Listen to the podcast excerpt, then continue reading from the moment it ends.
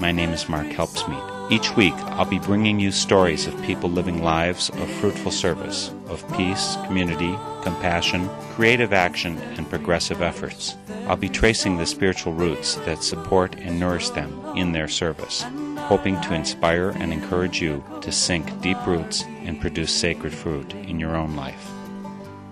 Let us sing a song for the dreaming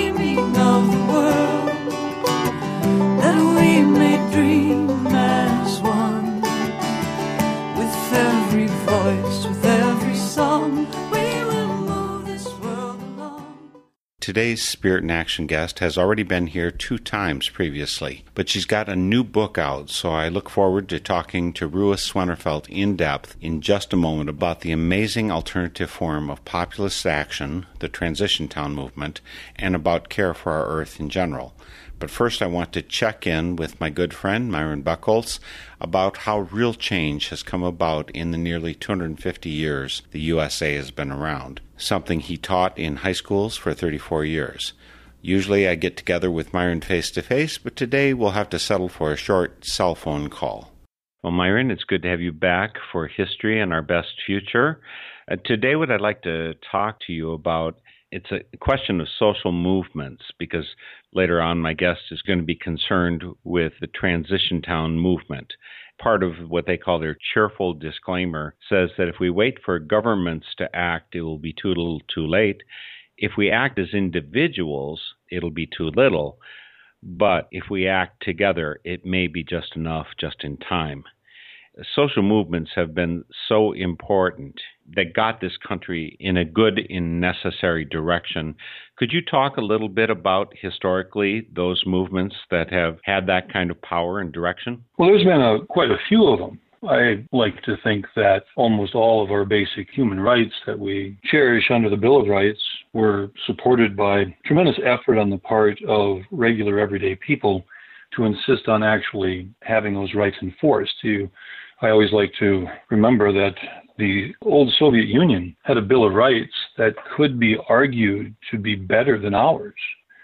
The reality was, for all the problems with enforcing our Bill of Rights, the uh, Soviet Union didn't uh, attempt to enforce hardly any of them.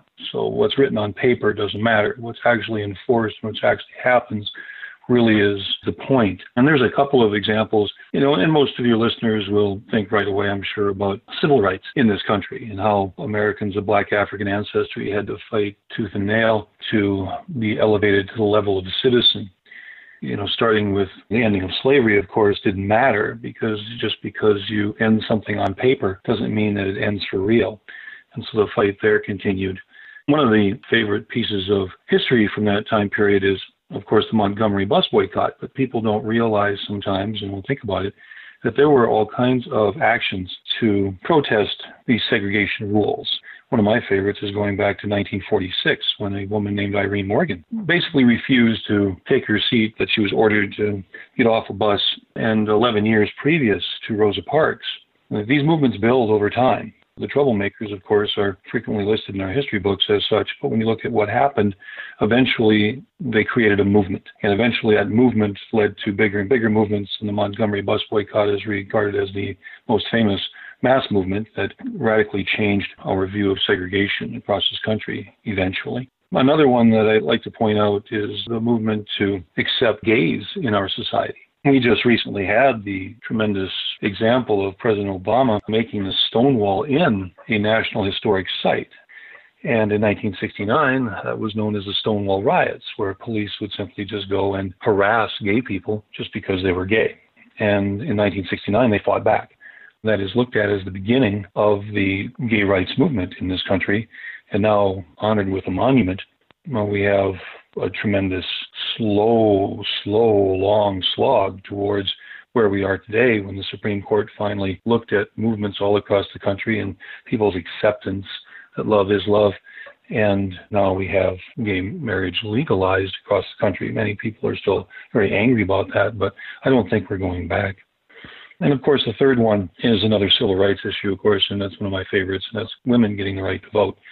You know, Susan B. Anthony is one of those leaders who just simply, you know, regular people, really not a leader, you know, at the time, just a regular person who just simply didn't abide by what she was told to do. And when she tried to vote, the judge fined her and she said, I refuse to pay. And she didn't. The judge wouldn't put her in jail and she walked out. Well, you know, 1873 to the 19th Amendment in 1920, that's a long road. Women fought long and hard, getting chained to the White House fence, force fed by the Woodrow Wilson administration after being imprisoned for demanding the right to vote. You know, just a real interesting long history there of a movement that simply could not be resisted. And eventually, the men in charge of government caved across the board and allowed women the right to vote. I think women got the right to vote more than they were allowed to, I suppose is one way to say that. So those are a couple of the more populist uprisings. There's there's lots of them. I mean, you, it's very difficult to look through any decent history of the United States and not just stumble across them. The union movement would be an example. That's just a group of people getting together and demanding their rights to be treated fairly in the workplace. I bring this up in part because, Myron, and I, I think you're very aware of this, there is a mistaken view now that the way that change happens is you get a lot of people to just contact the legislature, elect the people who will make the change, and that's the way it comes. I have a different view that really change comes from the bottom up, that mass movements happen and eventually the legislators get try and get out in front of the movement and say, see, this is the direction I'm leading you. Now which way should I go? I think that's how it works. What's your impression about how change happens in this country? Well, I think it's always been from the bottom up. Leaders react and there have been numerous cases of presidents making statements about, you know, the people need to force me to do something. And if you have the collective will to do that, you can get it done. I think the Bernie Sanders campaign is kind of a good example of what you're talking about in that Sanders from the very beginning said electing me president isn't going to change anything. Of course, he didn't succeed in getting the nomination, but he was very open and very clear about that to say that this has got to be a movement of people that's got to be sustained long after he would have been elected president if that would have occurred. So everything is bottom up if it's worthwhile and has to be sustained over time because leaders do not come around quickly to any of these populist movements. Uh, as I mentioned with some of the dates, if you look at Stonewall in 1969 to the Supreme Court decision in 2015, every one of these movements has a long, long history. I used to remind my history students that in a history book, when you turn the page, sometimes you flip 50 to 100 years. And if you don't think about how much time is passing, you get the idea that these things are quick, and they're not. Well, that was a quick call with Myron Buchholz for the 13th installment of History in Our Best Future. Find the installments individually on the NorthernSpiritRadio.org website. But now, on to today's main course Ruah Swennerfelt, providing environmental leadership for decades, focused for much of the past decade on the Transition Town movement. And we'll be talking about her newly released book, Rising to the Challenge The Transition Movement and People of Faith Ruah is a gentle and unstoppable force of nature, and it's great to have her back. Ruah, third time on Spirit in Action. Welcome. Thank you. Mark, it's the third time? Third time. You were my guest back in 2005, within the first month or two of when I started. The second time, 2011, with Steve Chase talking about Transition Town. And so, number three, here we are. What did I talk about in 2005? Let's start over for this interview. well, I am. I'm gonna. Uh, my birthday is next week. I'm going to be 69. It's okay. okay. What did I talk about? Uh, the first time I interviewed you and Louis together. Ah. So it was about, maybe it was even called Friends in Unity with Nature at that time, uh, before it became renamed Quaker Earth Care Witness. But anyway, the reason I have you here today is to talk specifically about the materials of your new book, Rising to the Challenge, the Transition Movement, and People of Faith. And you've even got a foreword by Rob Hopkins, but Ruah Swennerfelt is the biggest name on the front. yeah, I think Rob Hopkins is the biggest name in the world compared to me, but in terms of transition, I think that's true. So I just finished it the night before last, as I mentioned. There's any number of questions that I have because I wanted to go deeper into each religion and their connection. You often quoted sometimes a statement by a group, but you also quoted individuals who are representative of a group, as well as talking about the general idea. So I think for our listeners, one of the most important questions is going to be why faith? Do we have to bother with it at all? As you say in the book, there are people who are not affiliated with any faith who are a very strong part of the Transition Town movement. Why faith? So I'll just back up to say that the Transition Town movement is not faith based, it's community based. And that there are lots of wonderful people in the movement who don't talk about whether they have a faith or not. What I wanted to do was introduce these two groups we have this wonderful transition town movement. We have people who really care about the earth, who care about people, who care about egalitarianism. And I believe that my faith drives me to do the kinds of work that I do in the world. And so I wanted to introduce people of faith, multi faith, to the transition movement and I wanted to encourage transitioners, as we're called, to tap into the resource of people of faith in their community because they can be a resource because it's such a great match. If you read the statements from the different faith groups, they're all very strong statements about the concerns about climate change, but also a concern about caring for the earth. So it seemed like a great match I did get a little bit of a pushback at one point. I had a radio interview in Vermont. Some people, well, this guy on the Montpelier transition group wrote to the whole group, and I'm on that list, that he's an atheist. And he felt that I was trying to co opt the transition movement by bringing people of faith in to make it a faith based movement. And that, you know, as an atheist, that this is terrible. I'm going to quit. Oh, oh, I'm, I was going to write to Rob Hopkins. And then I saw that he wrote the foreword. The guy never read my book, you know, so he just made these assumptions. And then another guy picked it up and put it through the New England network. Oh, well, I agree with him, you know, maybe blah, blah, blah. You know, Rue is really saying the wrong thing. And so I did the Quakerly thing, I think. You I stayed silent. no, I stayed silent for a little bit. I gave some thought to it, and I realized that atheists are marginalized in this North America of ours because we are a Christian country. We are a faith based country. It started that way. So many things are about faith. And that non theists among Quakers feel marginalized. And so I decided to write from the heart place to the goodness inside of him. I told him how sorry I was that he had felt this and that I understood that marginalization and that if he knew me, he'd know that I'm not that kind of person, that I'm inclusive, that I uh, work in lots of different situations, and I want everyone invited to the table, which I talk about a lot. And I wrote to the CC'd the other person. And then other people on the New England network said, I know Ruah. She's not like that. And so they kind of got into it. And I actually got nice emails back from both of them. They didn't apologize.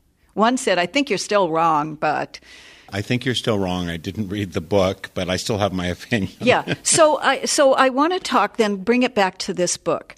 This book is an introduction to people who are on either side. It is not to exclude anyone from that introduction or the discussion. And I think the transition movement, it has something called inner transition. It talks about being grounded on the earth. It's really, well, Rob Hopkins is a Buddhist, and he certainly came at whatever it, how it developed from that basis because we all who are people of faith come from that. And an atheist comes from their understanding of their place in the world. We bring what we believe, all of our beliefs, to that table.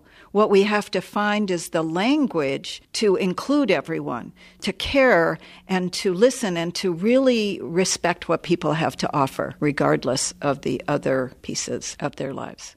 So I learned a lot from that. I actually thanked them for teaching me to make sure that I'm careful about it. I know there's a really major part we really should start the interview with, and that is what is transition, because there are a number of listeners who won't know that. But I want to call out right away definitions are so important. You are opposing atheist versus people of faith. And actually, I, I heard a broadcast by Bill Maher, the TV personality, and uh, he at one point someone was offering that it's not only religious people who kill think about soviet union or you know stalin in russia and so on and he said well yeah but they're a secular religion so he was actually saying there are people of faith who are atheists. I don't know exactly what people of faith means to you or to others. Very good. Well i guess in my mind when i was writing this because it says and people of faith right on the cover, I was thinking about people who are involved in various faiths, religions, whatever they call themselves. And I work on the board of the Vermont Interfaith Power and Light. And one of our challenges is always to find language that describes us that is describing everyone who's present. So you have to be careful because what one person says is who we are is a different kind of language than the other. So I was thinking about the multi faith movement that's going on now, where people are coming together Jews and Muslims and Buddhists and pagans and Quakers and Christians to rise up and care about this planet. So those are the people I was thinking about. I wasn't thinking about atheists per se. But they need to be, everybody just needs to be invited to the table, whether they, you know, whatever they are. The point I wanted to draw towards is, and it's not one of the reasons that you mentioned, although I think it's extremely important. People with a deep spiritual motivation who learn to gather with other people have the power of corporate witness. There may be a perfectly wonderful person right there who's not affiliated with anyone, maybe a spiritual person, but is used to identifying as an individual only. Their power is diluted because they're not the bundle of sticks, which has the strength that a single stick does not have.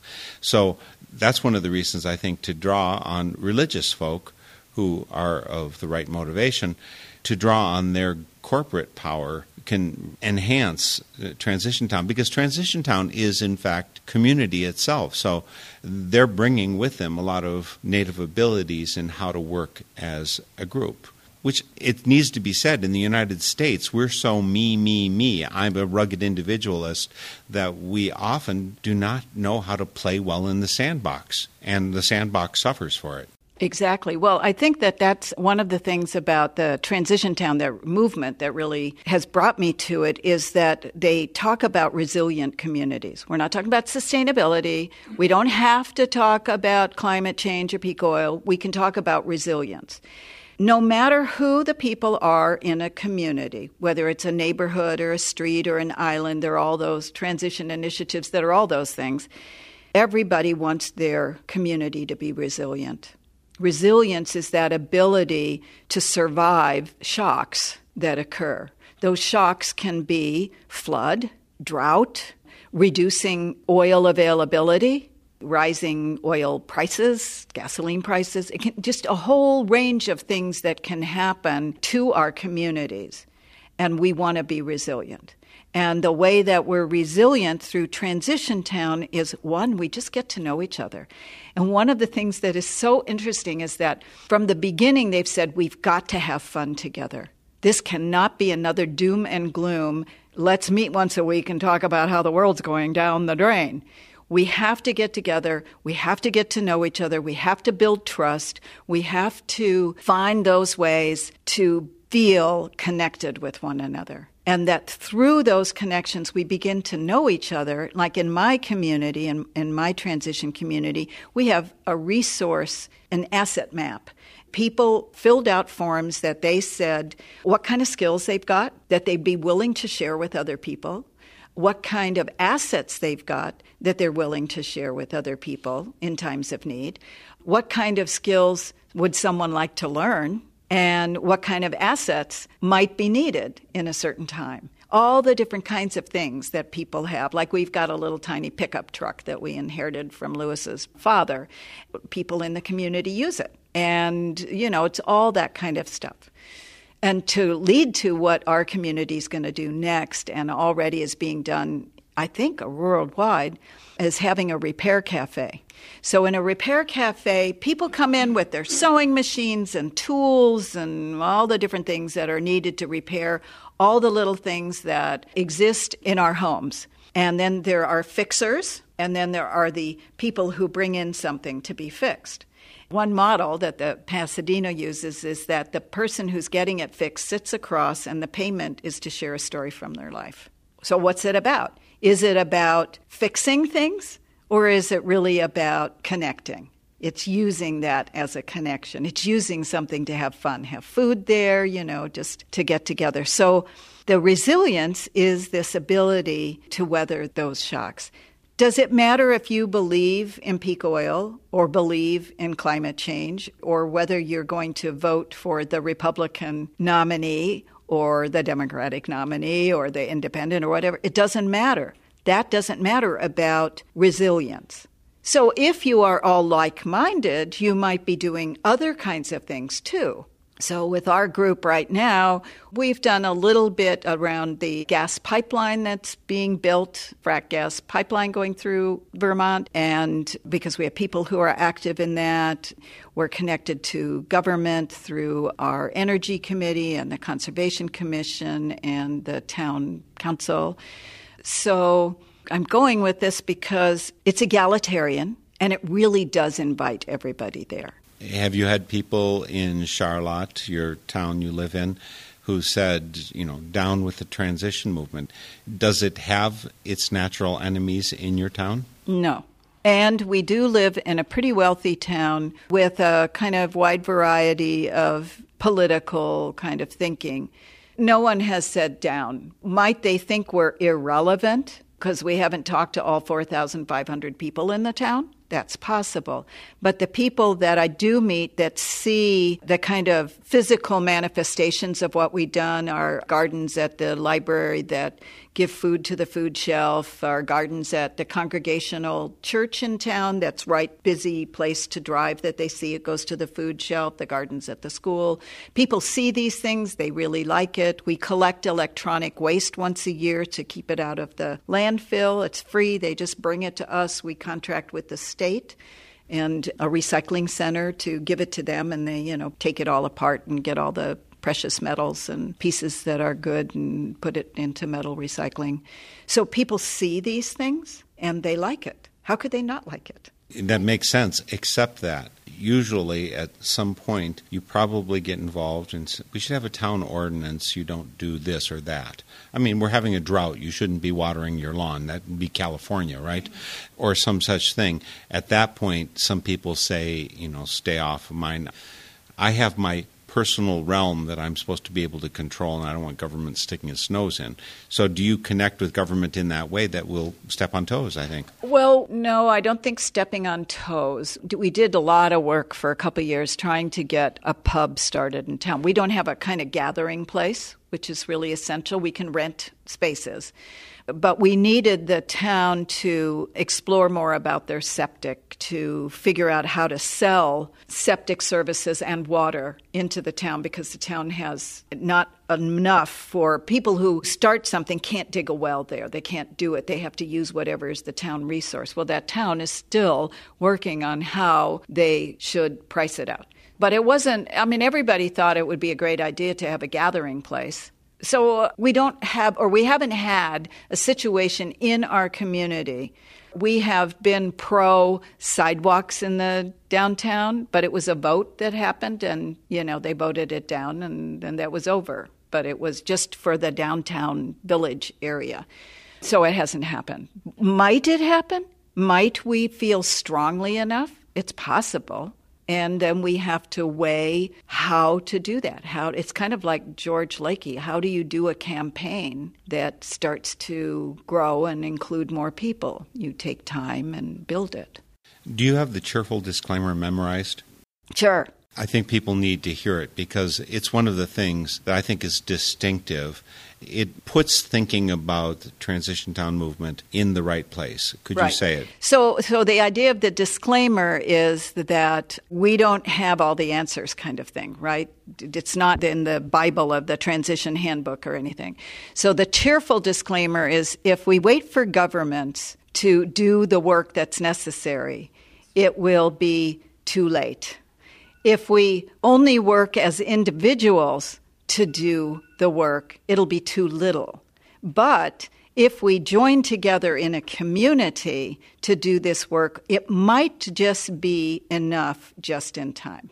And already some of us are sighing heavily because at the time of the Kyoto Accords, if we had agreed to what we've just agreed to in this past year, if we'd agreed to that back in 1995, if that was the right year, maybe we could have held the increasing global temperature average to a couple degrees. Right now, I think they're projecting it's going to be over six, seven degrees if we take action now. So, this enough in time, I don't mean to be doom and gloom because actually, my experience, we have a mulling, I think that's what they call it, a mulling transition town movement in Eau Claire that uh, the Quaker meeting and some other folks in the community we, we've put together. How fast is the transition town movement growing? Well, started in Totnes in 2005 in England. It's a little market town. Now there are about 1,200 initiatives. They're around the world. So it is not, you know, here we are 2016, right? And it's only 1,200. But I think as we begin to have more and more despair about what the governments aren't doing, that we are going to be looking for alternatives. And I'm really hoping that this is the first book in the United States that was written in the United States about transition. The rest have all been written in England. And so I'm really hoping that this is going to give me an entree into some multi faith events around the country where I can talk about it. You can tell I'm really enthusiastic about this. I am not Pollyanna-ish. It is not hard. Community work is hard. Group work is hard. There are always some people who are all excited about it, you know, and they start getting going, and then other people get tired. You have to figure out what keeps drawing people. My community, we meet once a quarter who are the kind of planners for what we're going to do. We're about 15 people. Anybody's welcome to come. We always start with dinner, potluck dinner. We have wine, we have beer, we have fun, we check in over dinner, and then we do our work because fun is important. When I interviewed people about what drew them to the transition movement, fun was right up there as one of them. It is fun. So, how is Charlotte, Vermont different because transitions there? What if you tried to take a visitor to Charlotte around to say, "Here's what Transition Charlotte. Here's the fingerprint of it." What would you show them? I would show people around to the gardens and maybe take them to the food shelf to show where this food goes. I would certainly talk about our electronic waste, but I couldn't show them that because it only happens once a year. They could if they if they came in the beginning of May, they could see that happening. 30 people in our town were trained by Efficiency Vermont, which is a longer story about who they are, but they trained us to do energy visits. So we took charts of a house into people's homes. So we had a chance to show how heat and energy is lost in homes. And we had light bulbs and low flow shower heads and stuff and walked all through their house and went and looked at their attics. And, you know, and so for some, we could just say, you know, you could probably insulate the attic more. You need to do this or that. For some homes, we said, there's a lot here. You probably need an audit. And here's where you can get it. And, you know, if you don't have a lot of money, here's a, you know, help to get this energy audit so that these things can be done. So I could maybe take them to some of the homes where we did that, and people were very pleased with it. We held workshops called reskilling workshops. We taught people about canning food, we taught people about keeping poultry, raising goats.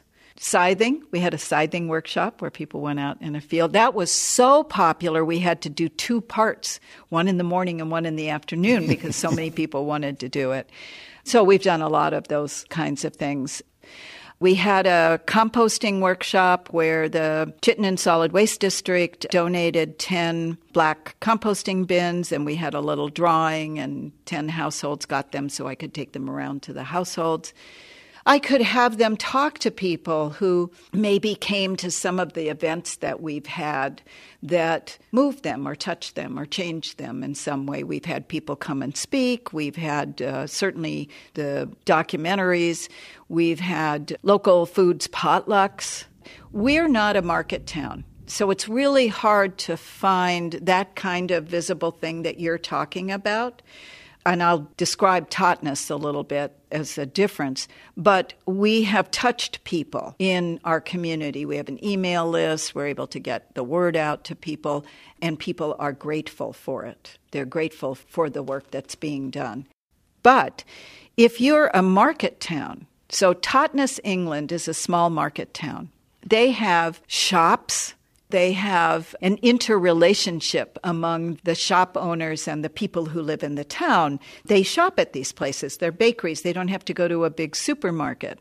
So Totnes created its own currency. And Totnes together. They planted nut trees in the middle of town so that now they're harvesting nuts that are there for everything. They've got lots of things that are physical manifestations of the work that they're doing because the opportunity is there. Every transition initiative is different. In Bristol, England, the Bristol pound, they have a 21 pound note. I asked Rob Hopkins, why? He said, because we could do it, you know? the mayor of Bristol gets paid totally in Bristol pounds.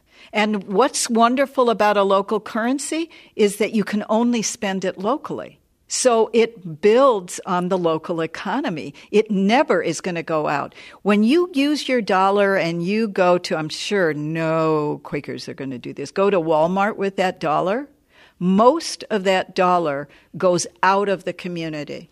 But if you spend money in your own community or locally, most of that dollar stays there. But if you've got a local currency, you can only spend it in town. So the mayor buys everything from those places, and so that boosts their income. It's incredible. And they also are doing smartphone purchases.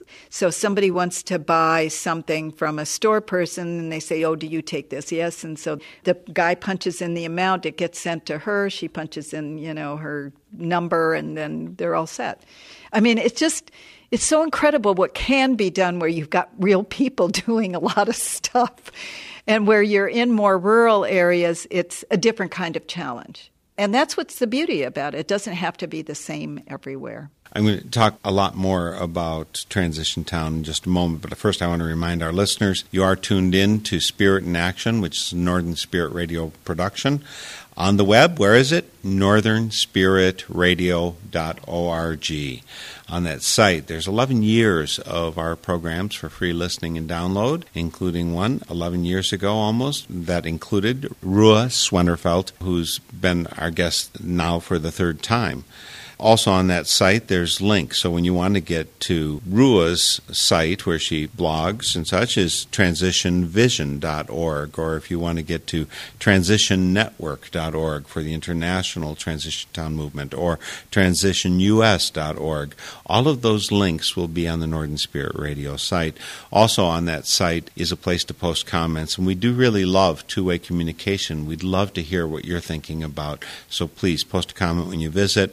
Also, there's a place to donate. That's how this work, full time work, is supported by your donations. It's not by government, it's not by corporations. So it's very much like Transition Town. So please support when you come. But even more importantly, I would say remember to support your local community radio station. They provide a slice of news and of music you get nowhere else, and alternative sources of information are so absolutely crucial. We really suggest that you support them first. Again, Ruah Swennerfelt is here. I don't want to lose the most important part, the, the kind of the cutting edge here is to talk about the transition movement and people of faith. So I'll be kind of brief, but I, I want to say that the transition movement, well, pre transition movement initiation, Rob Hopkins, who is a Brit, was living in Kinsale, Ireland. And he was a permaculture teacher and he taught at the Kinsale College of Further Education he had this moment when he discovered the, all the issues of peak oil and climate change and you know all these different things and he calls it his dark night of the soul. And he realized that the permaculture what he was teaching had lots of principles and basic ethics that could be used. And so with his students he created a descent energy plan with them. It was to say, well, let's look at where we're going to be in 20 years, and then what do we need to do to gradually get there rather than whew, over the cliff because 20 years from now we don't have any energy and we don't have any way of living. What do we have to do? So that's part of resilience, isn't it? So he had a home, he was building the whole permaculture thing, and the home burned down. And he and his family went back to England after that. And he started talking with other people, and they all said, Wow, this is something that we really need to be doing. So that founded the transition movement in Totnes, England. It has all those elements of helping us work towards resilience, helping us work towards strong communities, which helps us work toward resilience. It's egalitarian. It uses open space technology in large meetings. I don't know, people might not know that, but it's like the whole gathering people sit around in this giant circle, and then there's a like a huge bulletin board, and people have little notes, and they they or there's a scribe either way. People there say this is an issue that I think we should be talking about, and so all those issues are put up, and then people can go to different corners or out into different rooms to talk about those issues. What it is, it's an agenda built up by the people who are present. NASA uses open space technology when they gather in making decisions and collaborating and creativity because it allows the creativity of the group. It allows the genius of the community to come forth. So, all of those pieces are so exciting. They were having so much fun. And so, a neighboring community said, Whoa, we want to be doing what you're doing, right? How do we do this? And Rob said, I don't know, go figure it out.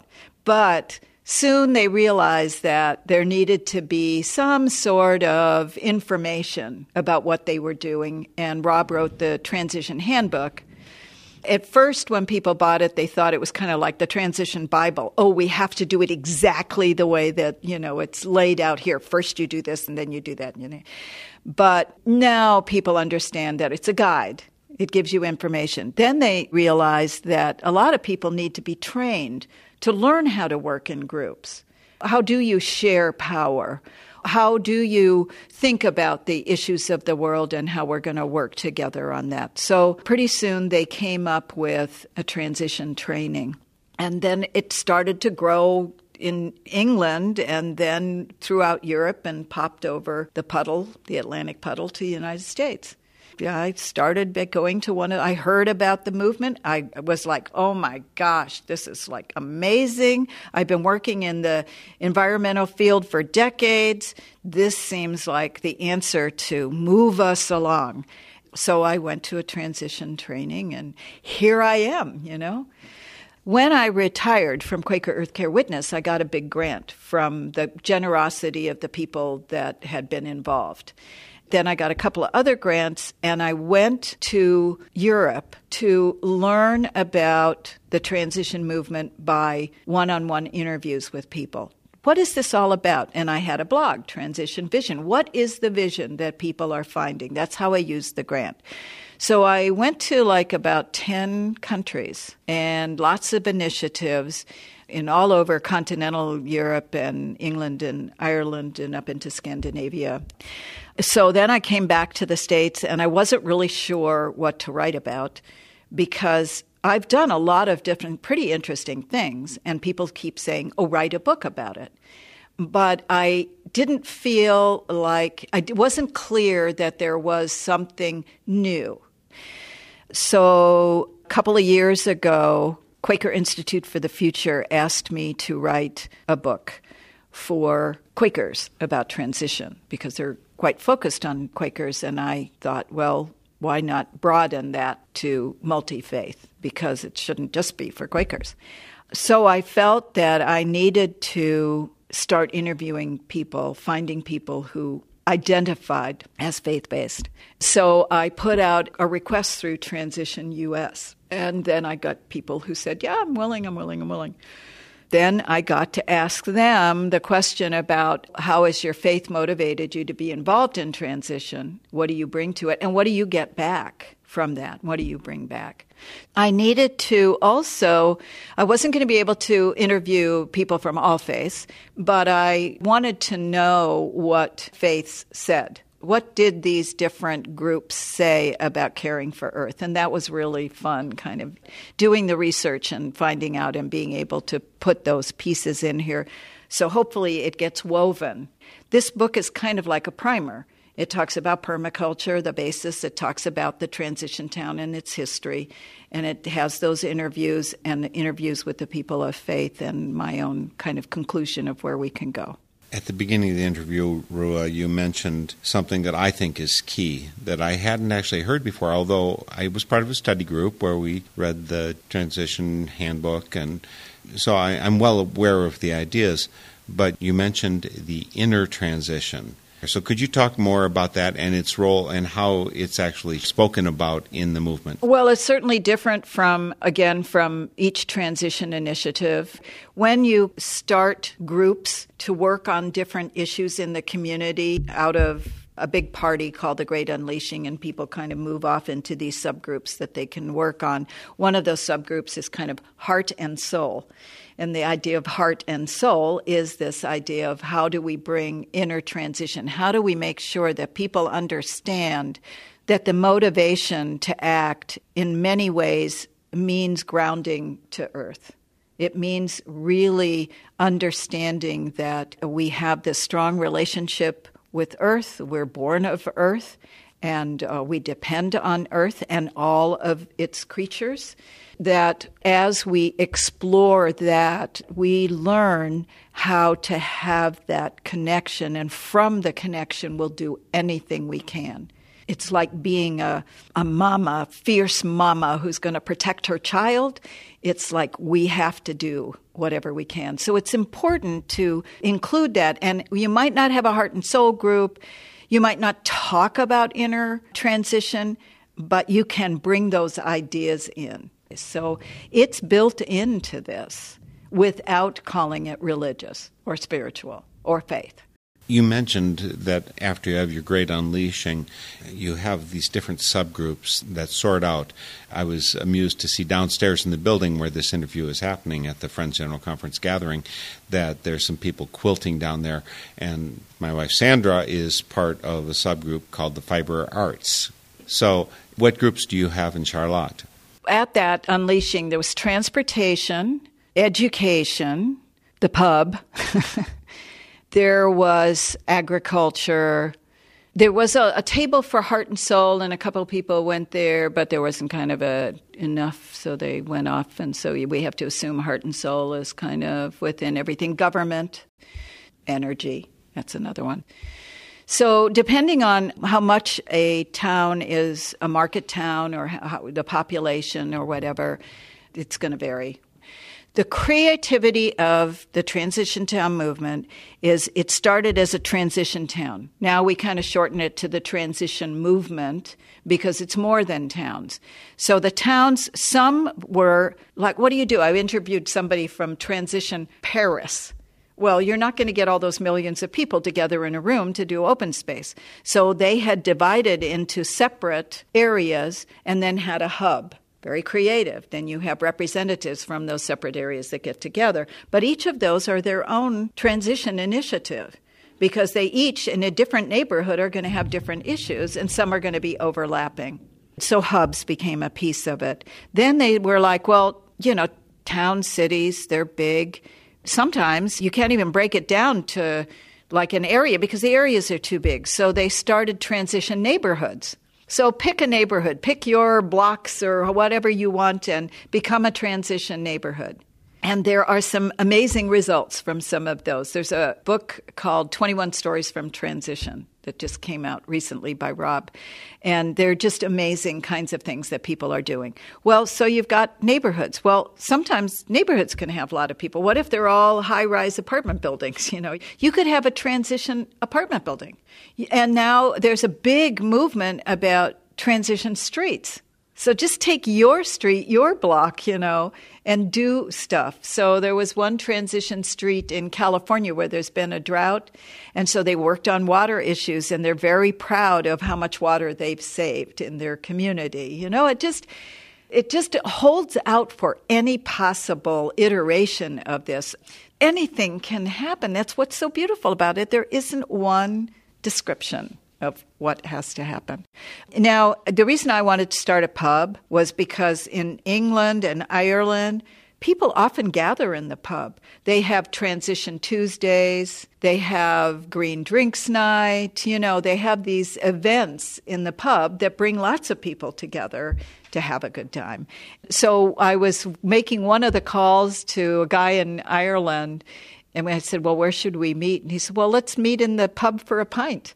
I said, "Whoa, that's really Irish. Let's do it." you know, so uh, there's just this love of getting together, caring about each other, and then doing the work that needs to be done. You know, as we're doing this interview, Ruah, there's thunder and lightning going on outside. We could have a power outage. And just a few weeks ago in Eau Claire, Wisconsin, where Northern Spirit Radio originates from, there are high winds and heavy rain, and we had some power outages and streets blocked by trees that felt it was kind of you had to weave around to get anywhere. I was taking my granddaughter home, got to her neighborhood, people were out in the street.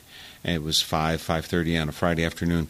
And people were out in the street who had never met their neighbors. And I think that transition town is like that, that all of a sudden you have a reason to be in the street. People used to have porches on the front of their house because you would visit your neighbors. Exactly. And, and, now that we have cars, you don't visit anybody. You just go to the back to stay away from the noise. So I think it's so crucial. When I visited an intentional community, an eco community, and it's in Missouri called Dancing Rabbit. They had a couple options you could do that night. You could watch a Star Wars movie with these people on video, but the one that was heavily attended was the sewing night. And some people were quilting, some people are making puppets, some people are repairing clothes. And there were a few people who played instruments who just came and were jamming. And it was 20, 25 people there. It was absolutely wonderful. But I think it's so important that we get rid of the things that are distracting us, that are making us individuals exactly. in the society.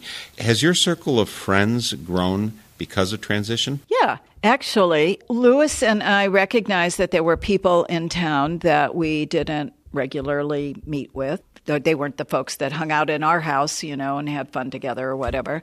One of those groups was people who belonged to the Grange. So we started attending Grange meetings and then became members, and now we're kind of officers in the Grange. It's a little different from our usual kinds of things. Their rituals are pretty different kind of stuff where you've got staffs and you do these different kinds of, you know, it's kind of odd. But at first, people were little like, who are we? and now they've accepted us. And they weren't the Bernie voters, you know, we would wear our little Bernie buttons or whatever. And I've become much closer with a woman who owns the local store who is a Republican who is a justice of the peace. I vote for her all the time to be justice of the peace because she's in my community and I like her. And we've had some great conversations about how we're different, but that we can be friends. I mean, it's really great. So it has expanded this, and they're all coming to our house in the fall to have a dinner and you know get together. It'll be the first time that we've hosted something at our house with them all. So it has expanded, and because different people have come to events, we've come to know people that are all over in the community. We know lots of people, and I write articles for our town newspaper that comes out periodically I write articles and I kind of announce events. We have something called Front Porch Forum. Front Porch Forum is an online front porch, and people in Charlotte are on that who anyone want to, but there are lots of people, and they say things about, oh well, my daughter's going to college and I'm selling brownies, or my dog is lost, or you know I've got a room for rent, or you know whatever. It, I mean, so many things that you would have done with somebody on the front porch. And it's in, I think, probably every town in Vermont now has a front porch forum. It started in a little neighborhood in Burlington so I make announcements there, and so people know who I am that I don't know. So will I'll introduce myself. Oh yeah, you know I see you or things in the newspaper, and I just wrote a whole home gardening article and interviewed a couple women in the town and talked about my connection to the land, and they talked about that too about why they did the home gardening. So yes, it has really put me right out there, and so both Louis and I have lots of at least people we know well that we didn't before. Friendship is the next step. We've talked for longer than anticipated, Ruah, so I, I, have to let our listeners know that some of this interview will not be broadcast. If you're hearing this via broadcast, remember to come to northernspiritradio.org where you'll hear bonus excerpts. But before we sign off, Ruah, is there anything else that you want to share with us?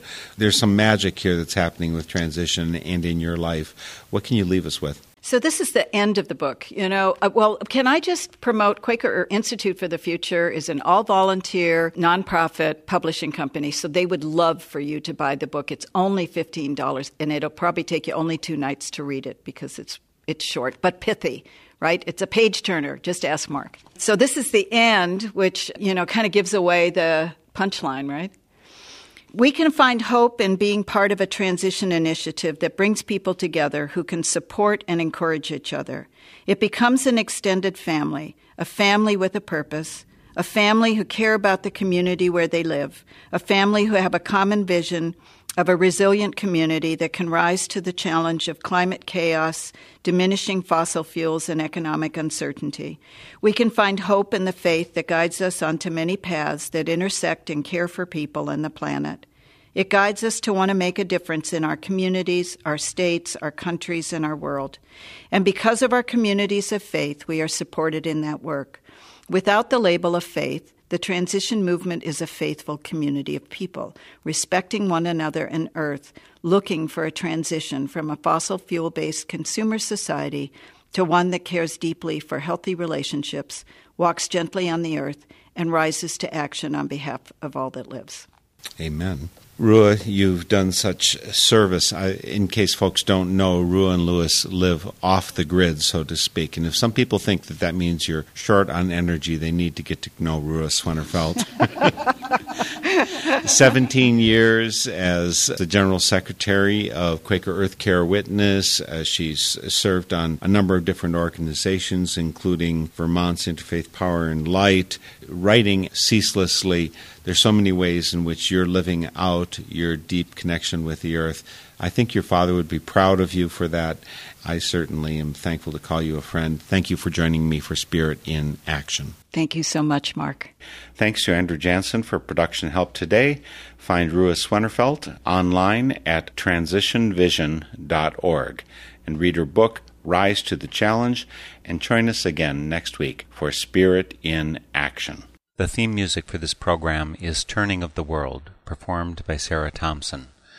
This Spirit in Action program is an effort of Northern Spirit Radio. You can listen to our programs and find links and information about us and our guests on our website, northernspiritradio.org. Thank you for listening. I am your host, Mark Helpsmeet, and I welcome your comments and stories of those leading lives of spiritual fruit. May you find deep roots to support you and grow steadily toward the light. This is Spirit in Action with every voice.